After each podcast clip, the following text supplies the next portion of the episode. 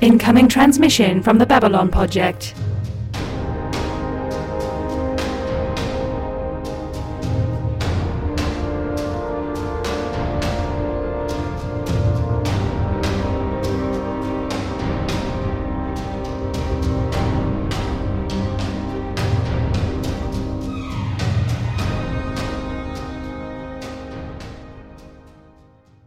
Welcome to the Babylon Podject, our last best hope for trash. This is a rewatch podcast for Babylon 5, featuring two veterans of the show and one newbie. I'm your newbie host, Justen, and here to help me along are my co-hosts, Jude and Ana.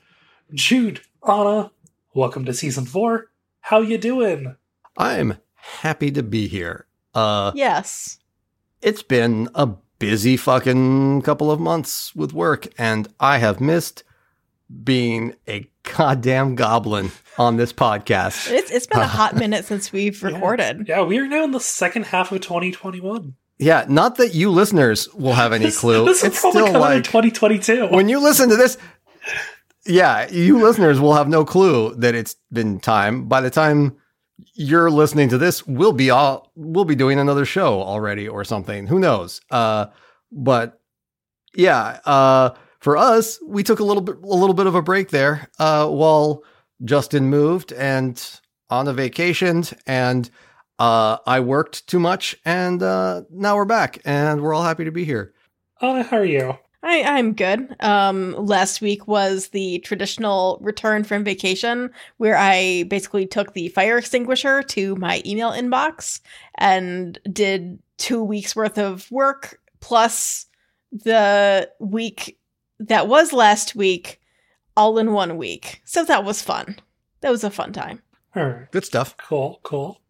because unfortunately well well uh you know i have lots of support on going on vacation that doesn't necessarily mean that stuff stops happening around me hmm Mm-hmm. although the uh my my podcasts are extremely happy to have me back All right. Well, before we get started, I have a question for you both. Fear one fear What is your most prominent household god? Uh, my household god is Nug, the god of chaos. Uh, you worship Nug, the god of chaos, by leaving offerings of peanut butter and jelly and cheese on the table in the living room. And uh, when you really want to celebrate Nug, the god of chaos, you can also leave Lego sets out in the living room. On the floor i'm assuming. Yes, you leave them on the floor, and uh, when you come back, there will be bags of plastic and Lego pieces everywhere, and you know your offering will have been accepted. i'm not sure i can beat that. Um that's that's pretty good. I think my household god might be one of those ones from hogfather in discworld where it's like the eater of socks or the the pencil goblin or something i swear i have many pens and yet none of them are ever on my desk they they vanish it's not the uh, the god of clack that that's also a possibility that's also a possibility demands the uh, sacrifice of your funds, and in return, it, it brings you keycaps and switches. Yes, yes. Um, or based on my decor, it could also be red from Transistor. All right, As I That's have valid. recently moved into a new space, one of the first things I did was I made a new shrine to my household gods. So obviously there is Peter Parker, protector of queens, Darth Revan, Our Lady of moral quandaries and its complicated relationship statuses, Gritty, who is just gritty, and Marcus, god of himbos. Uh, I, those, are- they, they're, they're prominently displayed in my home. Chief among these is Marcus. And we've had some good Excellent. Marcus content in this episode too. Yeah. Uh, so tonight we are going to be covering uh, the first two episodes of season four. And Ana, I believe you've got episode one. How about you take us away? Because where were we last time? Oh yeah. So uh, so here we are at the start of season four. So uh, after JMS notably said that he would not write a full season of television again, um, we have writing this episode. Don't worry, it's still JMS. It'll be JMS for the whole season. Uh, and this one's directed by David J. Eagle. And Here at the start of season four, it's been one week since you looked at me. No, wait, wait. That's that's two years too too early. Um, it's been one week since Sheridan jetted off to Z'ha'dum with his zombie robot wife and nuked the planet while falling into a bottomless chasm. G'Kar this time gives our season opener voiceover, explaining that Delenn has been fasting and praying since John left. Londo has returned to Centauri Prime. Garibaldi is still missing, last seen being sucked into his shadow ship, which will, I'm sure, end great.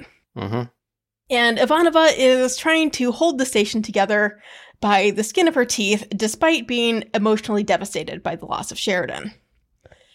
Our A and B plots this time are nearly completely disjoint and have roughly equal screen time. So I'm going to tackle the on station plot first here. So Delenn and Ivanova are trying desperately to keep the alliance together. The shadow ships have retreated, and most of the league thinks that this is that this means that they, they've won the war. We're done. Uh, Delenn and Ivanova are very skeptical of this and want to push forward their attack, or at very least, not see the alliance, you know, dissolve into complacency. Ivanova also receives information from Vir, who's hooked into Morden's information network um, now that Londo is gone, revealing uh, exactly what we saw at the end of last season. Sheridan was last seen jumping into an abyss after flying the White Star and two 500 megaton nukes into Z'ha'dum. We also have Kosh 2.0, who is refusing to help hold together the Alliance in a way that, as usual, is both cryptic and ominous. Sheridan's purpose has been fulfilled, and he is now irrelevant, but he is apparently opened an unexpected door for the Vorlons to do what must be done. He's also apparently keeping these plans from Lyta, and she mentions that this new Vorlon feels darker than Kosh, which, duh, yes, obviously. Giving Kosh 2.0 a psychic piggyback ride also seems to be substantially more draining than doing the same for Kosh Classic, and Lyta looks physically drained after their interactions. Lyta has come up with a plan, though, and approaches Ivanova with it late at night, as Susan is struggling with what's apparently been a full week of insomnia and drinking vodka. But still has time to put on a classy silk nightie. Yes, yes. As one does when one is You depressed know- and drinking vodka. I, I res- And waiting for a telepath to come into your room. I mean, it is Talia, or it, not, oh, Freudian, Freudian slip. Uh, it is Susan, Yeah. so that's not out of I the realm mean, of yeah, possibility. who knows? Maybe she's like, I'm gonna manifest this. I'm gonna get Lyta. I, I- I'm just like Lyta. Come on. I've I've I've always kind of shipped them. Lyta stops by Ivanova's quarters and suggests that they take the White Star out to Z'ha'dum. Uh, she is confident that she can block the shadows and telepathically scan for the fragment of Kosh that is left over in Sheridan, while Ivanova scans for more mundane signals. So Delenn, Lyta, and Ivanova set off on their mission. And we get, as they drop out of hyperspace, Lyta's eyes turn black as she begins her blocking. All their attempts to detect or contact John fail, however, and Sheridan does not respond. Something else does, though. A set of shadow eyes appear, similar to those that Ivanova encountered in The Great Machine back in Voices of Authority. Uh, they mesmerize the crew of the White Star. Ivanova orders Lennier to land the ship on the planet, but the ship jets back to hyperspace uh, based on a failsafe set by Lennier, who is a good, good boy. Once in hyperspace, they all snap out of the trance, uh, but are shaken both by the telepathic effects of the eyes and by the failure of their mission. Back on the station, we get a personal log from Ivanova. She admits that Sheridan is dead, and both the station and the Alliance are in her hands. We cut back to Z'ha'dum, however, and see Sheridan huddled around a small fire. Another figure approaches and asks him to share the fire. He only answers Sheridan's questions with more questions, or with cryptic answers, like, you know, many similar characters we've seen on this show, but seems intrigued by their conversation, and as well as by John's appearance in whatever this place is. Our B plot, meanwhile, is far away on Centauri Prime. Londo has arrived to take his new promotion to the royal court. He meets with Emperor Cartagia, who is revealed to be a vain young man. The emperor monologues about his power to set trends in court and give orders to the head of House Mollari, and notes that some unnamed person has specifically requested Londo's expertise and presence on Centauri Prime. This mysterious individual is revealed to be Morden, who apparently survived the explosion, but uh, is now very crispy and is shedding skin flakes all over Londo's bedroom. Morden reveals that the Shadows are setting up a base on Centauri Prime uh, with the blessing of Cartagia and leaves Londo alone with the pile of skin flakes. The next day, one of the ministers leads Londo out to the gardens to witness a scene from his visions hundreds of shadow ships passing overhead toward their new base. The Emperor is gleeful and completely unwilling to listen to Londo's warnings. The Shadows have promised to elevate him to godhood, and the sacrifice of Centauri lives is a small price to pay for such a boon. That night, Londo calls Vir back on the station and demands he travel to Centauri Prime immediately. Something has to be done about the Emperor, who is clearly insane, and Londo will need Vir's help. The Emperor, meanwhile, details the events of the day to his private office filled with the severed heads of his enemies. When Vir arrives, Londo fills him in on the situation after scanning for bugs, and he informs Vir of what the two of them must do kill the Emperor. There's another important scene in this episode, uh, which is not quite long enough to be a C plot, but it is important overall. We have Zach Allen going to Garibaldi's quarters to investigate an intruder there, and he finds G'Kar wearing Garibaldi's hat and studying the poster of Daffy Duck. G'Kar wants to repay Garibaldi's support during his recent spiritual transformation by finding Garibaldi and bringing him home to the station. And that's the episode. It's a good, it's a good opener to the season. So I think Yeah. we talked about this before, but in our in in the research we've done for this episode, apparently there was a break in epi- in season three for a release schedule after War Without End. hmm So the end of season three and the start of season four were only one week.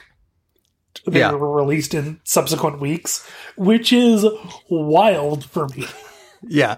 and that's that's interesting because like you would think that if that had been the summer cliffhanger with John, you know, jumping Yeah. into the mm-hmm. abyss, like that would have been a hell of a summer cliffhanger, but no, it was the we at least start to see the resolution of that next week. War Without End is definitely a way to take your summer break. That's one Yeah. way of putting it. Yeah. Yeah. I have so many questions about this episode, but almost all of them are about Cartagia because everything on the station, I think, really works. Like, Yeah. you know, Susan holding the entire station together with Fury and vodka is so absolutely Ivanova from top to bottom. Mhm. And Absolutely. Delenn and Spiritual Mourning, like the depictions of what everybody's doing, uh, G'Kar, like, you know, lurking around Garibaldi's quarters wearing his his goddamn Stetson, like making jokes about his household god, which is Daffy Duck, is one of my favorite like little moments of Garibaldi. And actually, like, is a nice little moment where he- it like acknowledges that Garibaldi sucks, and he's like, nobody else would go looking for him, so I will. And I like that that it's like acknowledging that Garibaldi's trash and that nobody's going to go looking for him. It's like everybody's busy with other stuff Mhm. and Garibaldi's not important enough to go be Yeah. found. But I like that, and I like that he's. It's a great moment, but then you have, then you flip over to Centauri Prime, where you have this Fred Rogers, Jeffrey Dahmer hybrid running the Centauri Republic, and it's just like, what the sweet fuck is going on here? Who who blew it in the in in the background checks when they were going to put this guy on the throne? It was It Londo. was Londo and Londo Refa. and Lord Refa. they blew it. I mean, I guess it must have been them, right? I mean, probably mostly Refa, Yeah. but like Because you don't think it was them. Londo wasn't did around. I think it was Refa's faction that picked the emperor. How do you not notice that the guy you're like that the guy you're putting on the throne has a has a room full of heads that he talks to? I don't think I think that that head thing is more a recent development. Okay. I'm just going to throw this out there. That's not a thing you just start doing. Uh, listen, some people, some people started, some people went through the, um, went through the pandemic. They started making sourdough. They like did sourdough starters. Maybe some people just like, hey, we're in a transitional period of my time. I need have a new hobby. Let me talk to some severed heads. I mean, maybe, but I think it's far more likely that somewhere in the House Cartagia grounds, there's like a, a little like, I don't know, like woodshed on the edge of their property full of little like Centauri squirrel heads and rabbit heads that he talked to when he was a kid. And he's got a lot of missing classmates and uh, teachers from college and high school. So I have a question. Do you think Centauri squirrels have like little faux hawks? Yes, I assume everything everything in their in their ecosystem has the fringe up up the back of the head. Okay, so That's so how that's how sci-fi planets work, maybe, right? maybe maybe it's because they're flying squirrels, so, so the, the the head the the head mohawk is a rudder. Yeah, that makes perfect sense to me. Yeah. Okay. Cool. That tracks. Absolutely. Well, well, we know that like the Centauri are all about like covering shit up, right? Yeah. Like that's what the great houses do. So maybe House Cartagia was just like really, really good at like I mean, yeah, no, CYA. I can see that. I hate that that's that that makes perfect sense to me, but it totally does. I just don't know, man. This ascot wearing sociopath. He, uh, on the surface, like when you first see him, you're just like, oh, he's like, you know, vain and foppish. yeah, he's he's right? dressed like a dandy. Yeah, Like yeah, Yeah. The the costumer is like this is some of the best costuming work they've done on the show. I think of just like the the very like okay, we're gonna I'm gonna go into this a little bit, but like the the like costuming for Cartagia. You could have easily just like, okay, we're gonna pull three things out of the closet and toss them on this dude. But no, they're like fitted.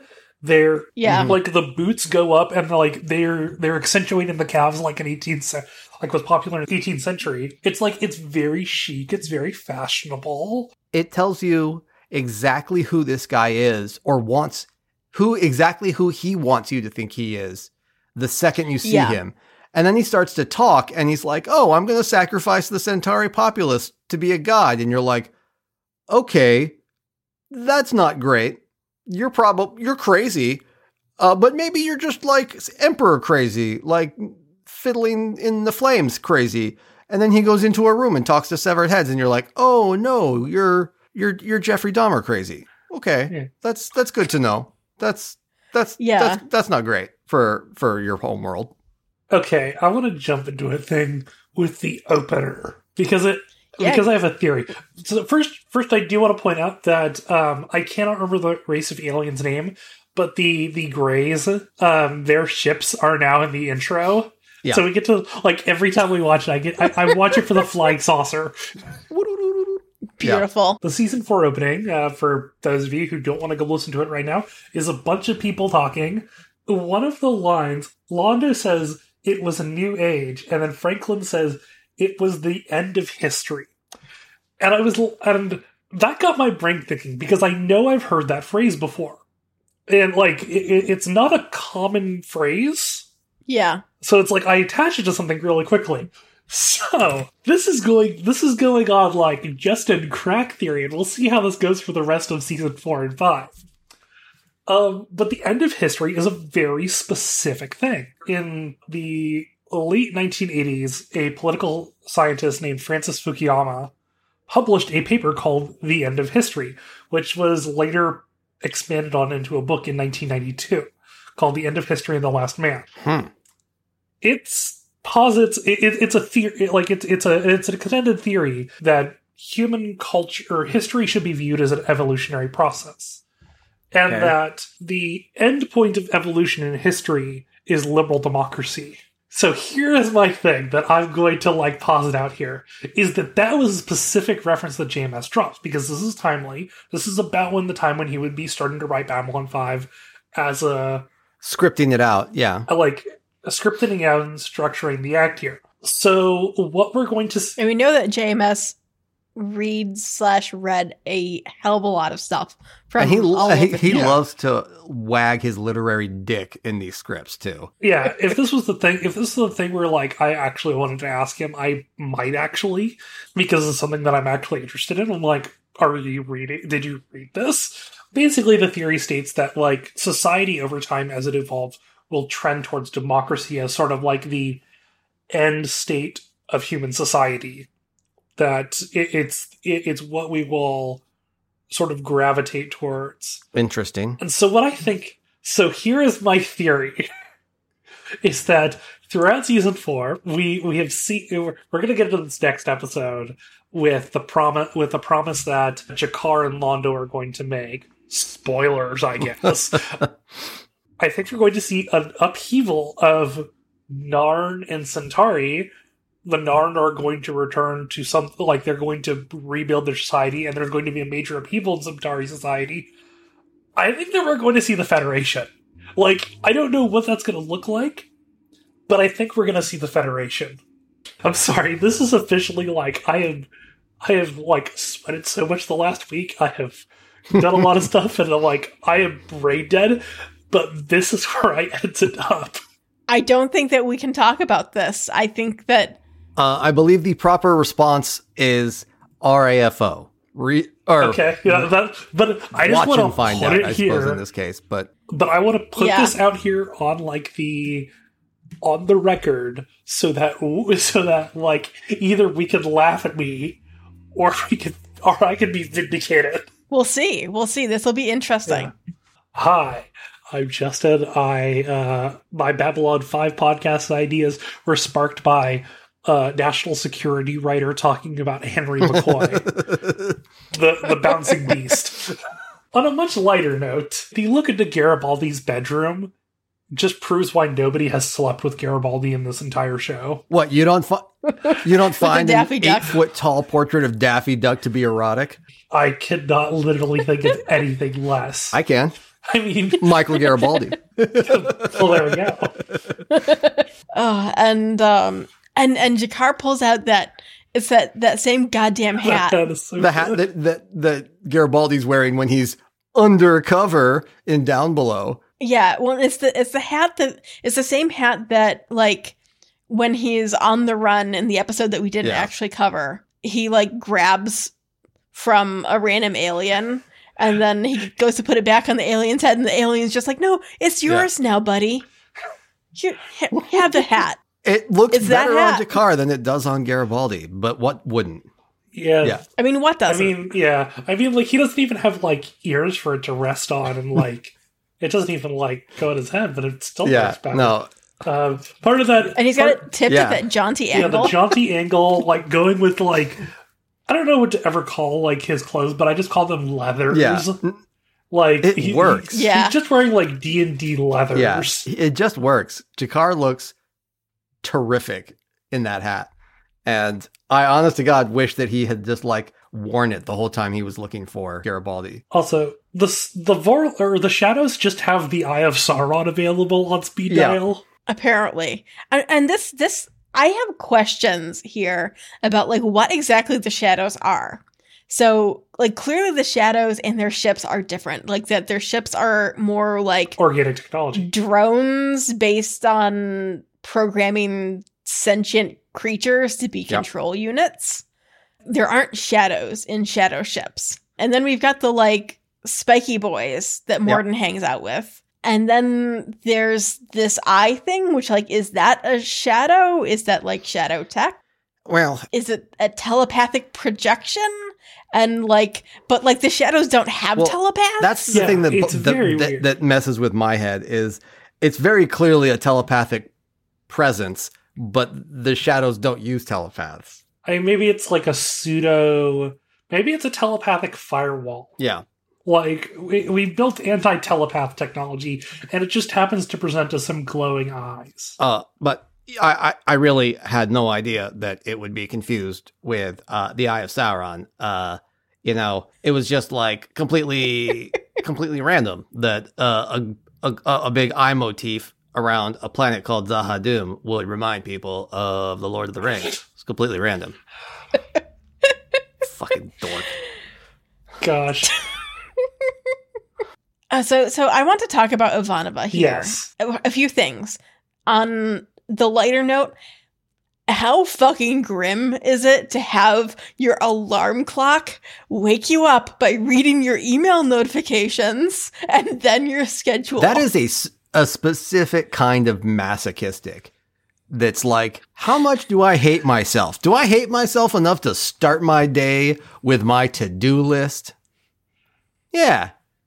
like yeah, I do. like yeah, and and then also her schedule is bonkers. Like absolutely Hmm. bonkers. Like when does this woman have time to pee, let alone like Yeah. eat a meal? It reminds me of um, if you've ever seen a. So, uh, I love The West Wing, and there's an episode of The West Wing where they're talking about the president's daily schedule, and they're talking about like It's the one where it's the one where um new- where Toby takes over for uh, Josh. no, right? it's the he gets a new. It's when his new secretary comes in.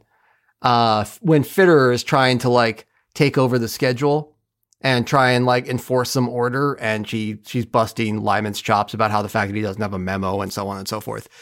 Uh, but she's reading off the the president's schedule, and she's like, from five forty five to this to this to this, and she, it's like he's got like fifteen minutes for like a national security meeting, and then like eleven minutes to talk about a nuke that went missing, and like it's all these bananas things, and then she talks about the, and then she references the fact that like by 9 a.m. he's already like two hours behind schedule and stuff like that. And I was curious and I went and looked it up and like, yeah, that's how presidential schedules work. They schedule like 16 hours worth of shit into a 12 hour day and then just like hope that you figure out a way to make it all work. It's fucking bananas. And I, I, I guess if you run a city in space during wartime, that's kind of the same amount of work, roughly speaking. And she's essentially doing two jobs Yeah. at this point. That she's she's doing everything that she was doing, and she's doing everything that Sheridan was doing. Because, like, we all know that there's no way she's going oh, to delegate no. anything. Ivanova? That's Yeah. don't be crazy. Yeah, The whole thing of having your schedule read to you, the only thing that is worse about it is the fact that she hasn't slept. And I cannot think of anything worse than just like pure insomnia and just like it's like 5:30 in the morning you haven't slept and your alarm goes off. Like I can't think of anything worse than that. and you're just sitting Like- you're just sitting there in your armchair with vodka. Yeah. Um, and then having your schedule read to you. Yeah. Jeez. Uh, In what in 11 minutes you have briefing with a bunch of assholes and she's just like, "All right, let's let's pound this vodka and get on with the day." Can you imagine something more Yeah. terrifying than Ivanova sad and hungover? Like, I feel like that's a recipe for just a disaster. So I, I feel like Claudia Christian absolutely kills the acting Yeah. in this one. Ivanova in this episode is fantastic. That whole experience of being just like emotionally devastated, but having to keep everything together and be the responsible person who's Yeah. in charge. Like that's something that I've experienced and definitely really felt that watching this episode again. sure. this is this is the point where it's just like I cannot. I don't want to describe like I don't want to ascribe anything to her. Like, but it's just like the amount of stress trauma that you must be that she must be going through Yeah. is just. Yeah. And of course, she she's not she's not somebody who will externalize that at all. Right. that like, you know, No, Ivanova? what's likely happening is that she's basically like largely dissociating from her emotions to Mhm. get through the day Yeah. and then at night she's all the emotions come back and then she doesn't How little sleep. would Yeah. you like to be? I can't remember his name. Her subaltern, whatever that guy's name is, Corwin. How Corwin? little would you like to be Corwin in that week? Can you imagine how unpleasant his life is, but how silently he suffers for for Ivanova? Because you know that that guy. I don't think he's in love with Ivanova. I've never imagined that, despite going over there apparently with the intention to get some. Uh, I've always imagined that he's just devoted to Ivanova because he's just like, look, somebody has to be there to make sure she doesn't murder everyone. And that's my job. I am I am the wall that stands between all of humanity and Susan Ivanova on a bad day. That's my job. So I I want to I want to posit like my fan fiction for this, which is that like the we, we do not see Corwin. I think through like the first four episodes of this season or something. Like we don't see him in these two episodes. Yeah. So I just choose to believe that he is actually out there like doing every goddamn meeting that he can. and like trying to minimize the the harm. Yeah. And that's why we don't see him on screen. He's he's out there like doing everything that can be done before it gets in front of Ivanova so that she doesn't lose her mind completely. that or he's just like he's the one in CNC running the station. Yeah. In our remake of Babylon 5, I think we need to elevate Corwin at some point. Like I feel like we don't need Zach. Like is it just me or I mean- is Zach seem like I like Zach better than I like Garibaldi. Yeah, Zach Zach's a good replacement for Garibaldi. Okay, so here's my- here's my thing. I I would posit that you don't need to feature the cop on a remake of the show. Well, see, see, I don't. I think that this is where if we had Zach, we don't need to feature Zach. Like Zach just sort of exists and comes in when it's relevant. Yeah, Like you could do that, and then right? you you punt Garibaldi, and then into that space you bring Our ambassador, Yeah. played uh, by you you just Uh, wholesale import the human ambassador from uh from the Expanse, uh, and then you also I would say give Corwin more screen time. I, I think it's I think it's the thing of like I think you have you have Zach Allen still, um, but instead of like having the security be a feature of the show, it is instead like there is station security because you need station security, but like there's also like ambassadorial guards, like that there's like some sort of like secret service there. Mm. I could see it basically being like put on par with like the dock workers, right? Like that it's an essential station function, Yeah, but you know, it doesn't need to be Yeah. featured. Or like featured where it's relevant because we see the dock workers in a number of episodes. Mhm. like when you think back on the show, security is in a bunch of like security comes up a lot, but that's because Garibaldi is one of the main characters. Like I have to ask myself, how often do you actually need security to tell the stories that are crucial to the to the plot? And it's not that often.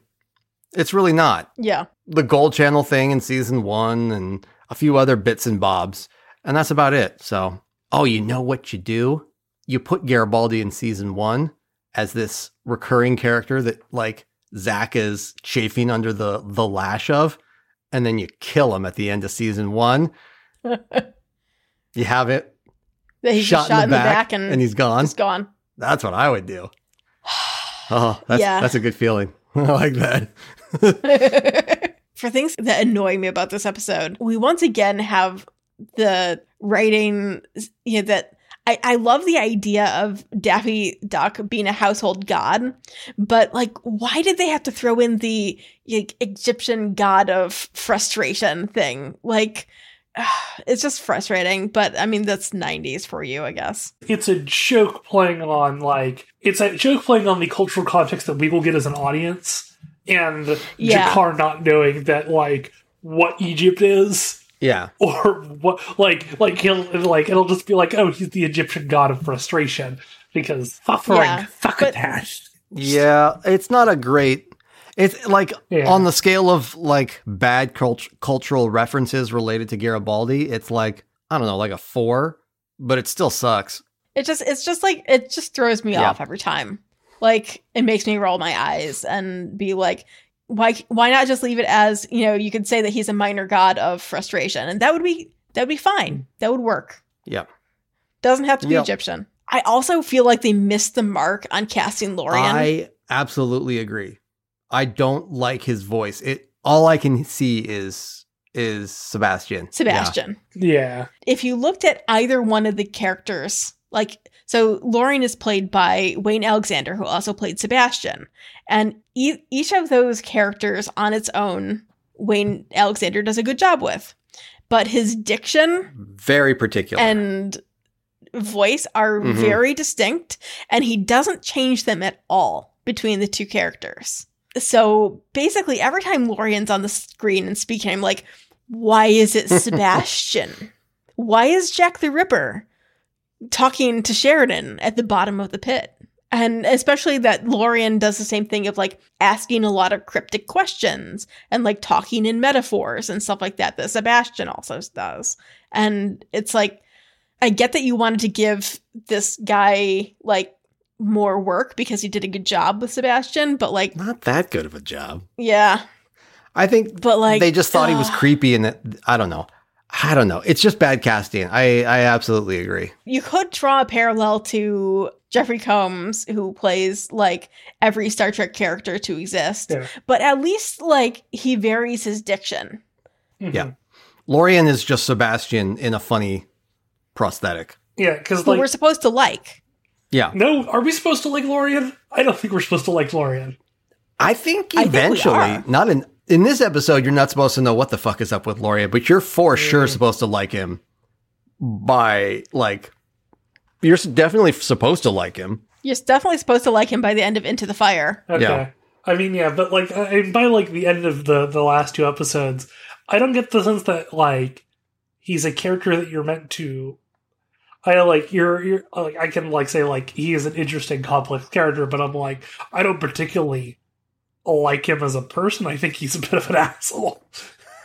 Yeah, but think of, think of how different it would be if he had a different voice, right? Fair. I, I mean, I think like I think like like even separate like s- separating that. I think the thing they were going for was elfin alien, um, but instead we've just got this weird alien with yowie hands. Ew. Gross. Speaking of gross things, I think you wanted to talk about about Flaky Morden, Yeah, um, the crispy boy. Yeah, so I so yeah. First of all, we've discussed this before, but like Morden couldn't have gotten that far away from a nuke. A, So a I would like to- thousand megatons of nuke? No, unless he's the Flash. No, he could not have gotten away from th those nukes. I you know I think I think actually like just okay we're gonna go like we're gonna we're gonna put a pin on this just okay I think actually like the guy who plays Morden would be an excellent like Flash villain Oh yeah, no, he'd be a great. yeah because because he's got the right levity to play somebody like the Reverse Flash or Zoom I was just gonna say, like, he'd be a, a pretty solid Eobard Thra- Thawne. Yeah. I could see that. then I could see him like really enjoying hamming it up as somebody like Gorilla Grodd. and, uh, and we're taking that pin out. And so, anyways, I would like to re I would like to reintroduce the Morden clone theory because it's funny to me. So Uh, they're, they're all Weyouns, right? Yeah, yeah.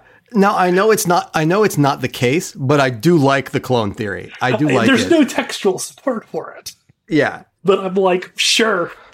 yeah. No, I. I'm. Why not have them all be Weyouns? I just like the idea of like we just took this one shitty dude and we just made a bunch of him. The shadows were really into make up a guy. they were just like, what if we made just this one really shitty dude? And you know, we just we just we just sent him out throughout the galaxy to be like to sleaze around in used car salesman suits. and that'd be wild because then, like, then maybe the Morden who's there with Londo is like the the Morden that Londo's been dealing with the whole time, and the Morden that we saw in at the end of season three was like an entirely different one who Yeah. we've never seen before. Yeah. the one that's just weirdly obsessed with mass murder and genocide. Maybe the one we see at the end of season three is the one from In the Shadow of Z'ha'dum. Yeah. Like, you know, Mhm. maybe maybe there's like or uh, you know, maybe it's like okay, here's the fuck with Sheridan Morden. Here's the Londo Morden. Here's the we've got to go deal with Earth Morden. Okay, I uh, have an, an alternate theory. I love this. an alternate theory is that Morden is not human. I'm into this. Okay. What if We're so not we're so going over on this episode. what if Morden is in a weird thruple with those two shadows that are always with him? And they've had to alter him the way that they altered Lyta to like handle it But but also he was in the vaporization. Well, I don't Radius. know. You don't know what it's like to to to, to g- get down with two shadows, do you? What if they've got like jet engine mean- genitalia? It would not be the weirdest dick we've seen on this show. But I mean vaporization radius of I'm a thousand yes, megatons. I absolutely agree with you. I'm Listen, just I've saying. read- I've read the classic BattleTech rules. I know how I know how far away you have to be from a nuke to like not be instantly disintegrated. Yes, I 100% grant you that unless there's a bananas good bomb shelter that just happens to fit just one idiot human, and he gets the door like almost closed, but not all the way closed, but just enough to to cook him like a hot dog too long in the microwave, so it gets all bubbly and crispy, and one end pops and all the juices squirt out. But he somehow manages to survive that.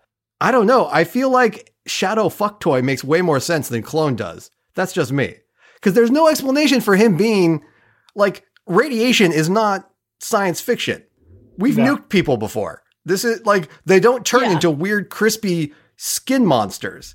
I'm just saying, I'm open to other options. Maybe he is a clone that's made out of like a weird material.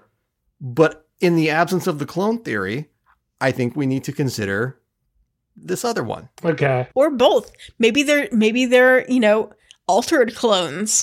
Okay, now I'm, I'm looping back on the thing that I was going to think of earlier. The thing that tells you most about Morden's character, like, and who he is as a person, is that as he is talking about, like, yeah, we're going to be here on Centauri Prime, and we're going to be, you're going to be sheltering us, and we're going to be, we're going to be looking at our wounds here. He's doing this as he's like peeling off his flesh and just tossing Yeah. it on the floor, which is just like he's like just picking at it like a bad sunburn. And I wanted him to eat one. God, I really wanted him to just be like, just, just, just to like lick, just feed it into his little mouth.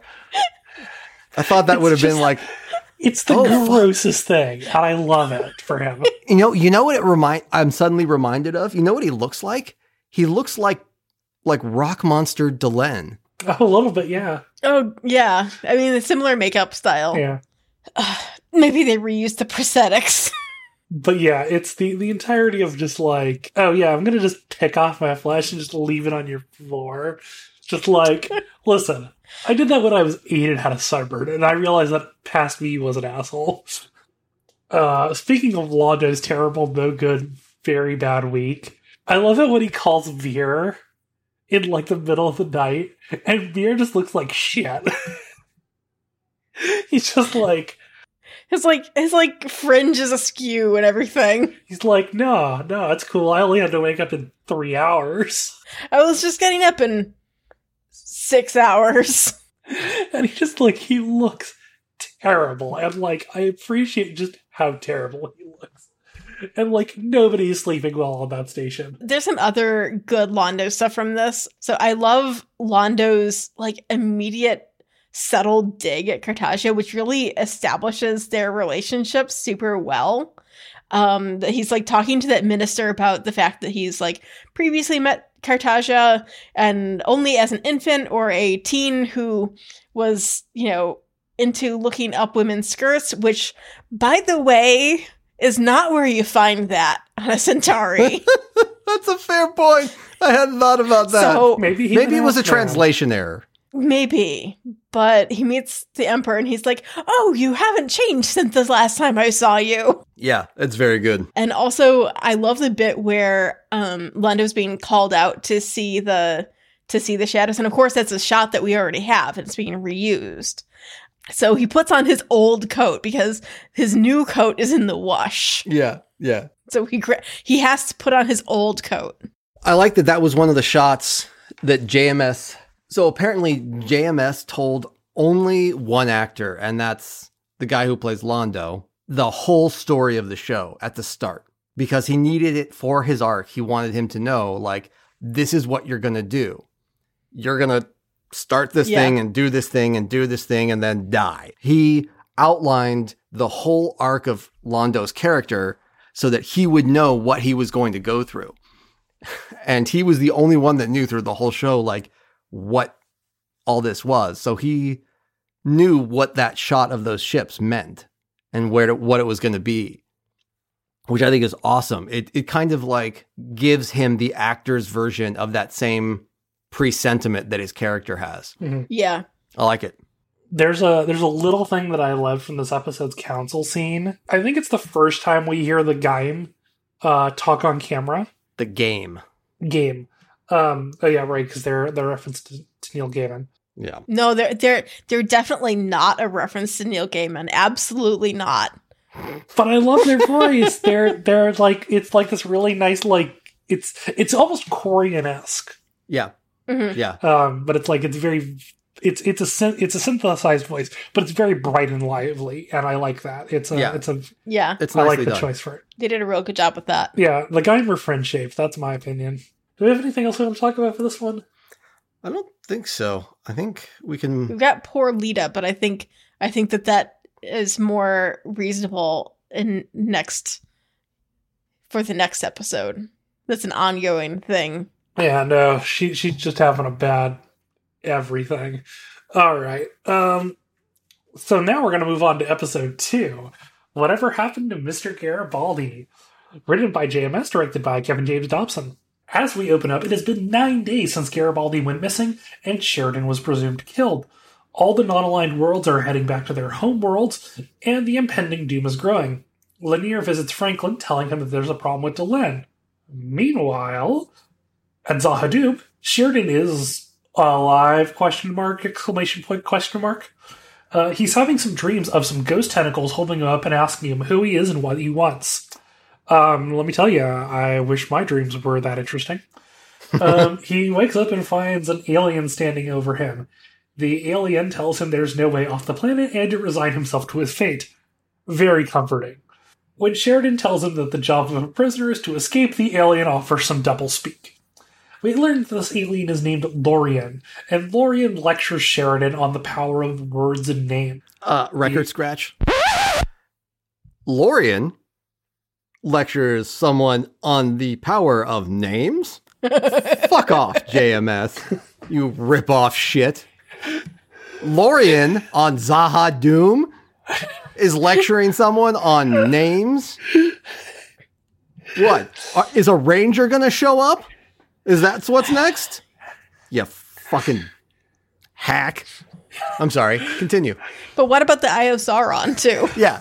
The Eye of Sauron going to distract you?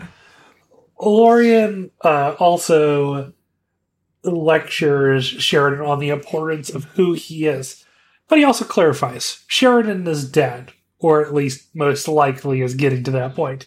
It has been nine days that Sheridan has been on Z'ha'dum. Sheridan could not even feel his own pulse.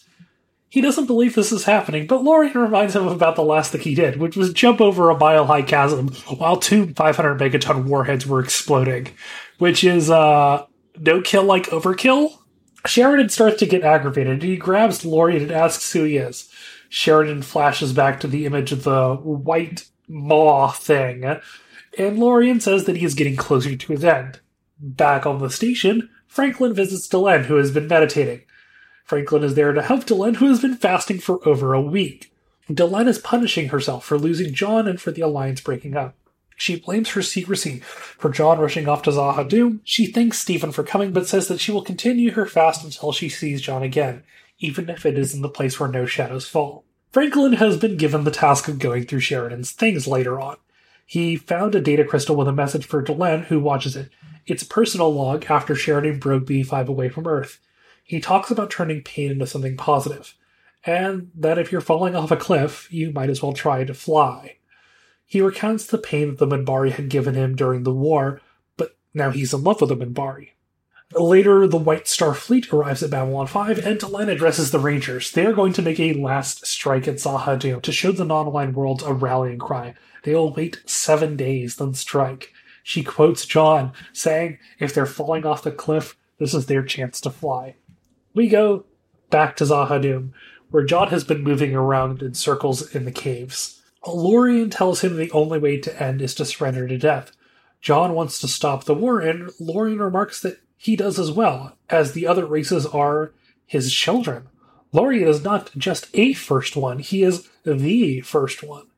John realizes that he must know a way off, but he hasn't taken it. Casually, Lorian mentions that Sheridan has a piece of a Vorlon in him. John says that its name is Kosh, and Lorian seems to recognize it. Lorian says that a part of Kosh is in him, and they are both clinging to life, but they must surrender to death. Lorian informs him that they must have something more than Sheridan fearing what will happen if he's not there, but instead have something that he is trying to do. He must surrender to the death of flesh, to the death of fear, and let go. Sheridan feels the darkness getting closer. Lorian says that there are many things worth dying for, but Sheridan needs something worth living for. Lorian asks him to fall, and Sheridan asks how he knows that Lorian will catch him. Lorian tells him that he cannot create life but only breathe on the remaining embers, and that hope is all John has. Meanwhile, over in the B plot, we start with G'Kar. B for better. Uh, yeah, uh, we'll say, uh, yeah, we'll say that. Uh, we start with G'Kar, who's at a seedy alien bar with some wicked Halo, like Halo Combat Evolved guitar riffs in the background here. He has a piece of a Star Fury, Garibaldi's, and he's investigating the scrapper who found it. When G'Kar presses him, he is accosted by some local thugs. The head of the muscle tells G'Kar to leave. And who shows to back G'Kar up? Marcus. This episode is going great, y'all.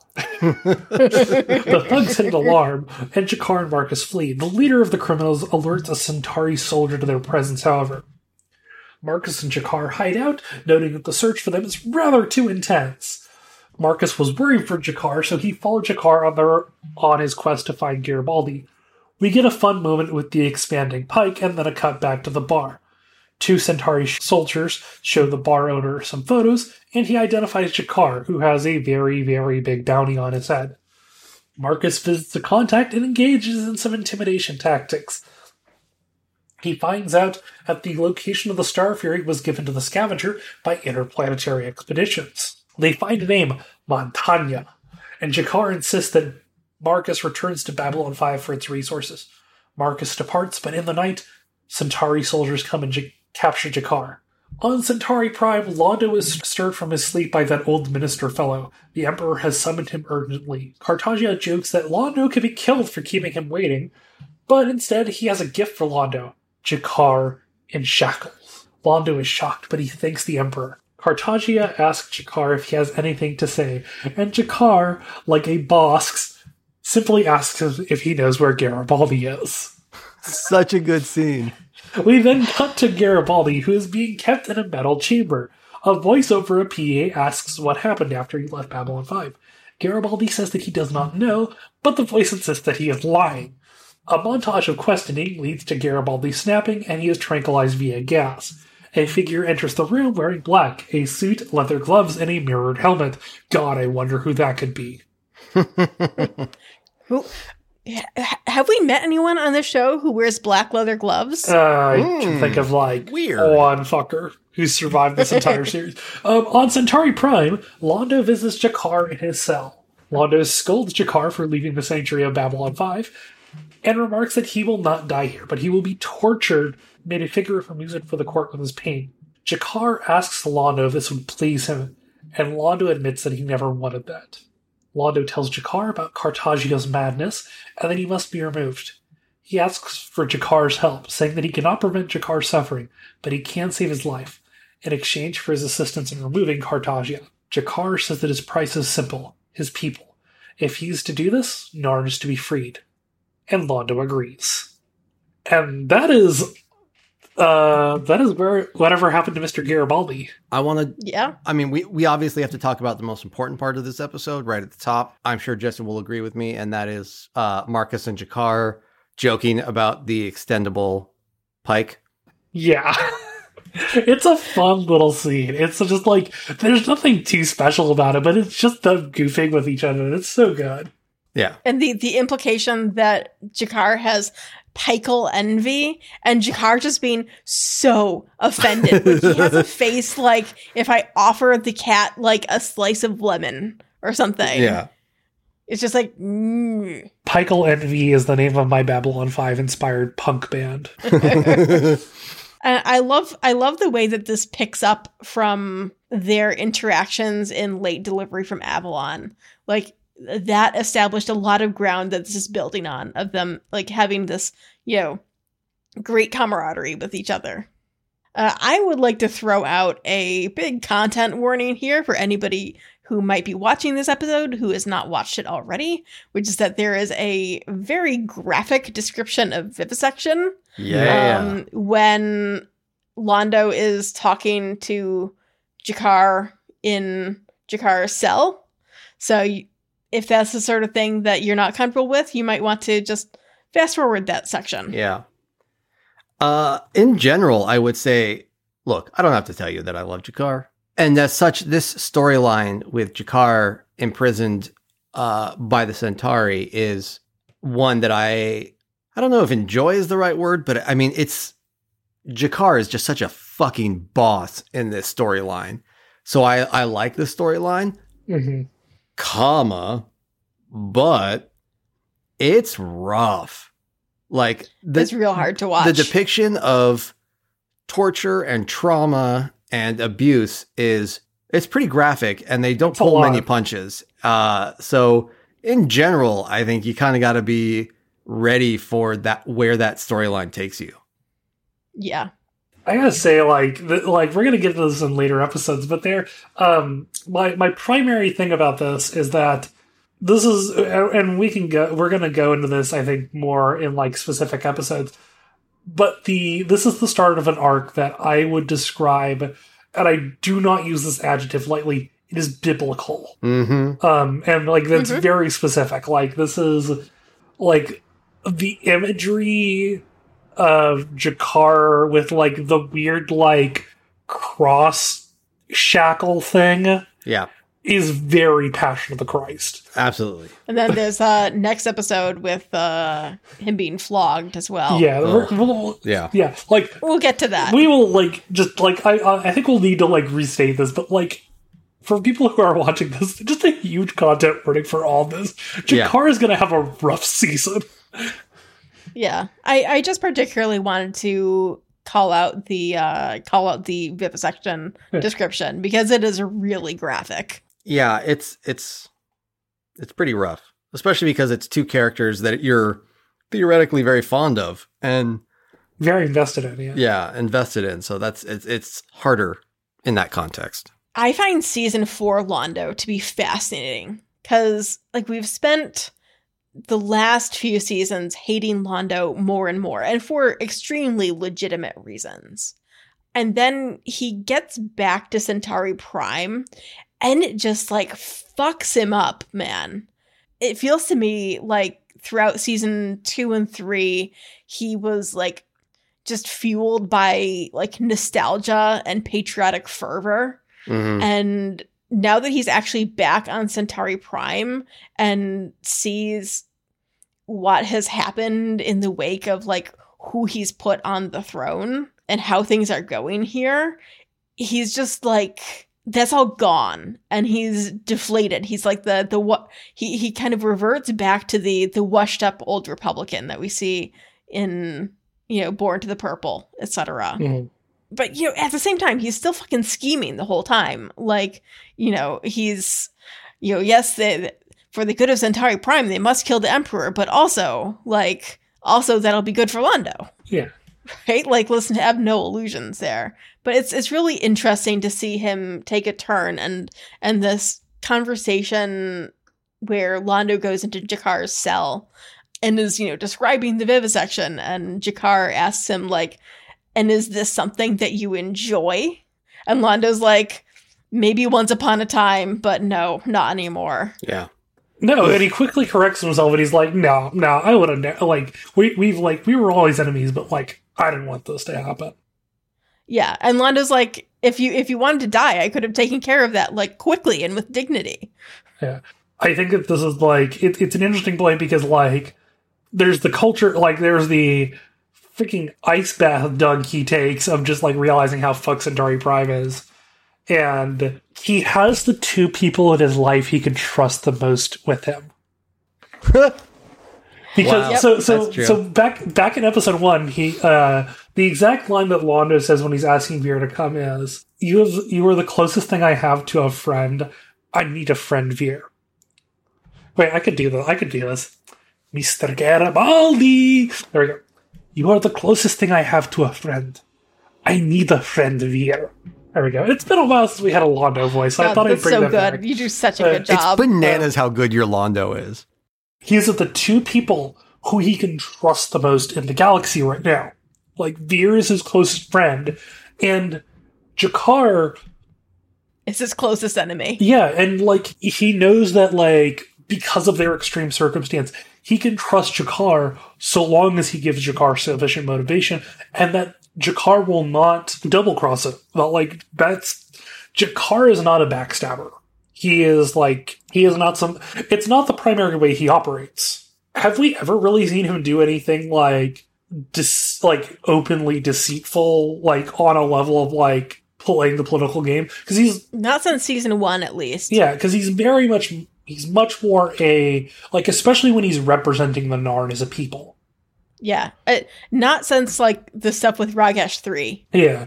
Um, and I think that's like maybe the character wasn't defined as clearly back then. Yeah. But it's like G'Kar when he is repre- like he'll he'll occasionally do stuff with like that's a little underhanded, like when he's dealing with personal things like the assassin in Parliament of Dreams. Yeah. But like whenever he's rent- re- whenever he is representing this the Narn people, he is very forthright, and and Londo knows that, and he can he can count on that, and I think that's very I think it's important for Londo is like to realize he's in that situation. And I think it's like these are the two people that Londo could trust most in the world. And you so made a joke Yep. about like about shipping here, and it's just like I think that there's I think it's something that like that Londo and G'Kar sort of I don't want to say deserve each other, but they're basically like they are so intertwined that there was no that like the second the second G'Kar left Babylon Five, he was going to find Londo. Well, Yeah. I- what was it that what was how was it that Kat described it? Um, I think she said something along the lines of like, you know, if if there hadn't been you know this giant rift between their two species, they would be best friends, but instead they're best enemies. yeah. Yeah, It's pretty I mean, accurate. I I've made like I, I we have somewhere in the archived vault the the mirror mirror the dark mirror universe Babylon Five fic that I made while high. Um, Oh, that'd be fun. you you can go listen to it. It's back in like April or something. I posted on the server. But like, in my thing is like, no, it, it's like in like that one is like I've like G'Kar and Londo are part of a Narn Centauri alliance, and they are just they they are the two. They're like they're hand in hand there, and they're like bitter, bitter frenemies. Yeah. I'm looking forward to uh, you know we're, we- we'll you know I've watched through episode 12 at this point, so I'm looking forward to like talking about like where this is going, but and, and getting to the big ones. hmm Um, Yep. Yep. Yeah, this is a funny episode. Like a lot happens, but it's it's a fast one too. Like it's a lot of mm-hmm. setup. Yeah. Yeah. Like I'm looking looking over the summary and it moves the plot forward at a pretty co- good clip and there's some good moments, but there's actually like not a lot to to talk about in a weird way. Yeah. So so Justen, you missed something in the summary um, with describing where Lorian can only breathe on the rem- remaining embers, etc. uh, As Sheridan is, you know, as the darkness is coming for him, Lorian says that he has to Sheridan has to trust him to catch him. And Sheridan then flashes back to the last person who said, you know, if you fall, I'll catch you, which was Delenn. Which and and then you know, with the you you have you have many things worth dying for. Is there anything worth living for? And it's Delenn. Oh. Yes. Uh, I have a point about Lorian that I would like to raise. Uh, mhm. I can't remember. One of you made a note in the summary in our notes about uh, the fact that like the galaxy is full of humanoid aliens. yes, that that would be me. Lorian is a humanoid. Do you remember? and he refers to the others as their as his children. yeah. Do you remember that episode of Star Trek Thank you for that yes, mention, Justen. yes, I know exactly what you're talking about. where it turns out that some weird race basically spooged all over the galaxy yes, and yes, I remember that episode of Star so Trek. glad you. and then like left a memo in their in their in their in their junk DNA, and they have to DNA. find all of the yeah. they have to find all of the pieces of DNA and put them together and it's one of the Picard like archaeological episodes. it's the worst. Yes, I remember that. It's a it's a bad episode. It's a bad what it and it's, a, it's it's a rough one, but it's the exact it's the exact same vibe I got off of Lorian, where I can just imagine him in his youth just being like, "This looks like a good planet," and then all of a sudden we've got the Centauri a few a few millennia later. So I do want to say for this episode, Franklin is good in this episode. Nah. And like Yeah. I need to, I need to acknowledge it because I'm this just is turn like around. I'm not gonna pay attention to this. okay, I'm halfway through season four, and like this is a good Franklin season. Like I think like I yeah. They've they've kept him like just being professional. Yeah, he's professional. He respects the patient's boundaries when he's like when she's when Delenn's like, "No, I'm gonna keep doing the fast," and he's like, "Okay." Um, and then he's like, he is given a task of like, "Hey, go through Sheridan's things because you're the doctor and you're this is confidentiality." And like he's like, "Hey, I'm gonna do something nice for Delenn to see to try and give her hope." And like they've got to have this journal entry of John's and she can read it. And, like I, I like overall, he doesn't get a lot to do in this episode, but like he does the opening narration and like there's definitely a malaise there, and he's like he definitely feels a lot more uh, stable. Yeah. Like, yeah, I'm going to propose like, something. I put my head. I took my headphones off earlier because I couldn't listen to this, but uh, I put them back on, and uh, I'm going to propose something wild here. Have you ever known someone who got into a relationship with someone who was toxic, and it made them pretty toxic for a while? And then when that person got was out of their life for a little while, they started acting a little more normal. Is that you and is that you and Franklin? No, Is that Garibaldi No. and Franklin? No. Franklin and Garibaldi. Garibaldi conveniently is suddenly off the station. And look who's acting like uh, a mature adult. Yeah, Just- that, that's Yeah. yeah. Just throwing it out there. And we know it won't last. Garibaldi will be back because his contract lasts, the, you know, five seasons. I, maybe, I don't know. I don't actually remember how many. I truthfully don't remember when he stops, if he stops showing up. I really don't. Um, but I'm sure that Franklin will go back to being an amoral black hole at some point in the near future. Excuse you. He is a, he is involved in the best subplot of this season. Oh, that's right. Okay, he. but and where where's where's Garibaldi when he's when he's when he's in that best subplot? Not on screen. Nowhere nearby. He's not even in the same part of the solar system. This theory this theory holds water. This theory holds water like a goddamn aquifer. We'll have to we'll have to track this. Yeah. Yeah. So yeah, um, listeners, when we get to the Mars du- duo, duo episode, we're gonna have to like isolate that and quarantine it because let me tell you, I'm gonna be on my bullshit. Oh man, those episodes are terrific. Yeah. Oh man, I can't wait. Let me just tell you, listeners. Uh, I was watching Justen and I watched those episodes together, and Justen's reaction to the end of the first of those two episodes was one of the best mom, one of my best memories of Babylon Five. I've I've got was the most Beautiful. one of the most pure, purely joyful reactions I've ever seen. It was it was tremendous. I can't wait to talk about it on the episode. uh, it's gonna be so good.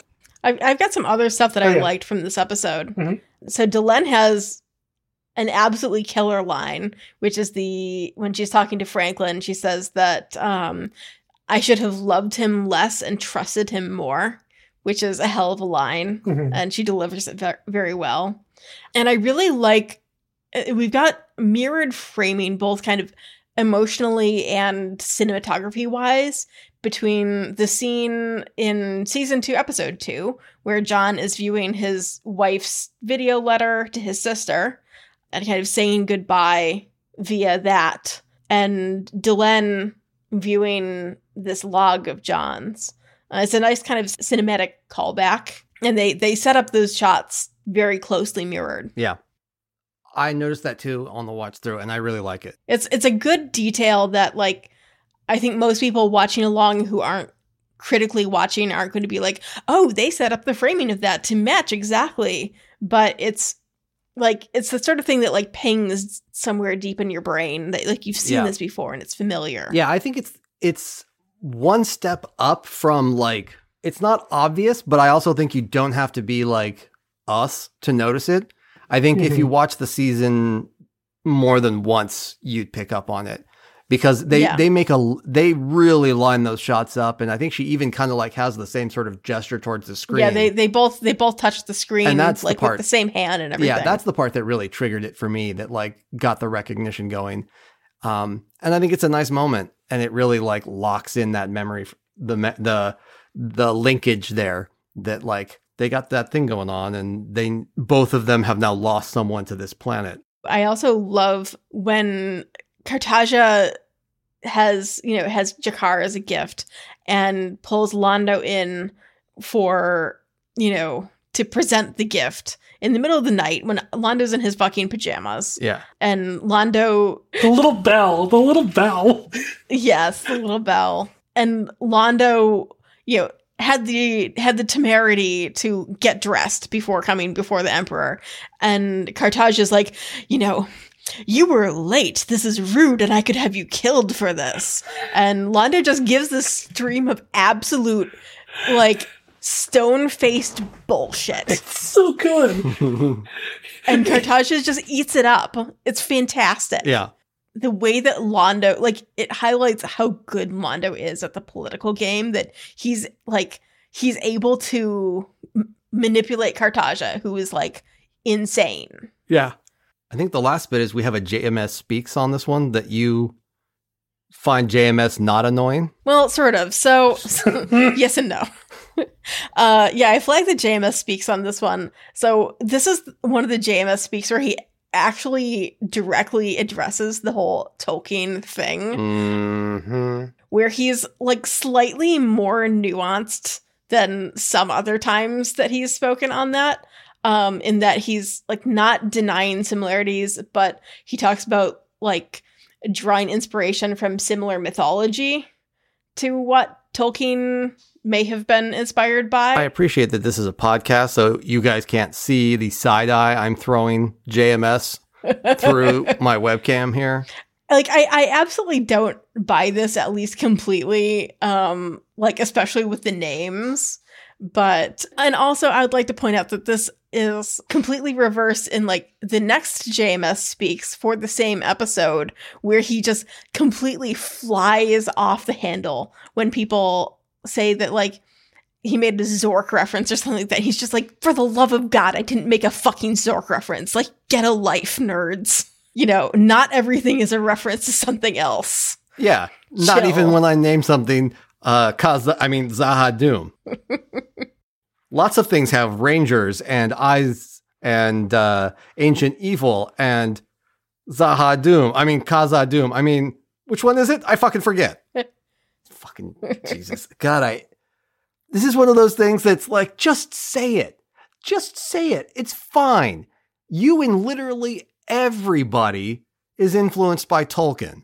Yes, your references are a little more shameless than most, considering it's a sci fi show in space. Like, you just lifted some names. It's not as though you put the whole plot of Lord of the Rings in your fucking show. It's like you just named the Rangers the Rangers and Khazad-dûm and Z'ha'dum. It's like they don't even map. They you just use the names and like some vague concepts, but you can't pretend it's not there. You goddamn gibbon, yeah. fucking shitweasel. Jesus. Oh god. On that note, now that we've called him a shit weasel, I think that's. I'm not. I don't know how to move on from that for this episode. Um, so I do want to point out that there are like no guest stars that we could point out for like who have done anything others. Like for the both the minister who has appeared in both our Centauri episodes and the Emperor's actor. This is basically the last thing they do on screen. Oh God. Really, Like, Cartagia. That's all he did.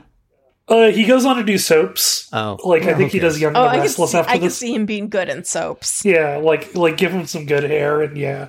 But like, he honestly he does a really good job with Cartagia. yeah, it's like- a fantastic job. Props to him on that, and like he should have gotten you know more recognition than he got for that part because he he plays the like insane fop so well, And he looks good in the ascot. Yeah, Yeah. which is not. and and in those like those boots, like those are those are those are some good boots, man. Yeah. All right, we good with these? I think so. I don't have any Alright. other reasons to call JMS a, a shit weasel tonight. So yeah. All right.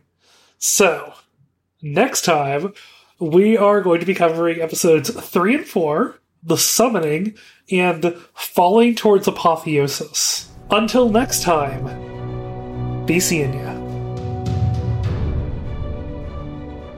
The Babylon Podject is an independent production. All views expressed on the show are our own.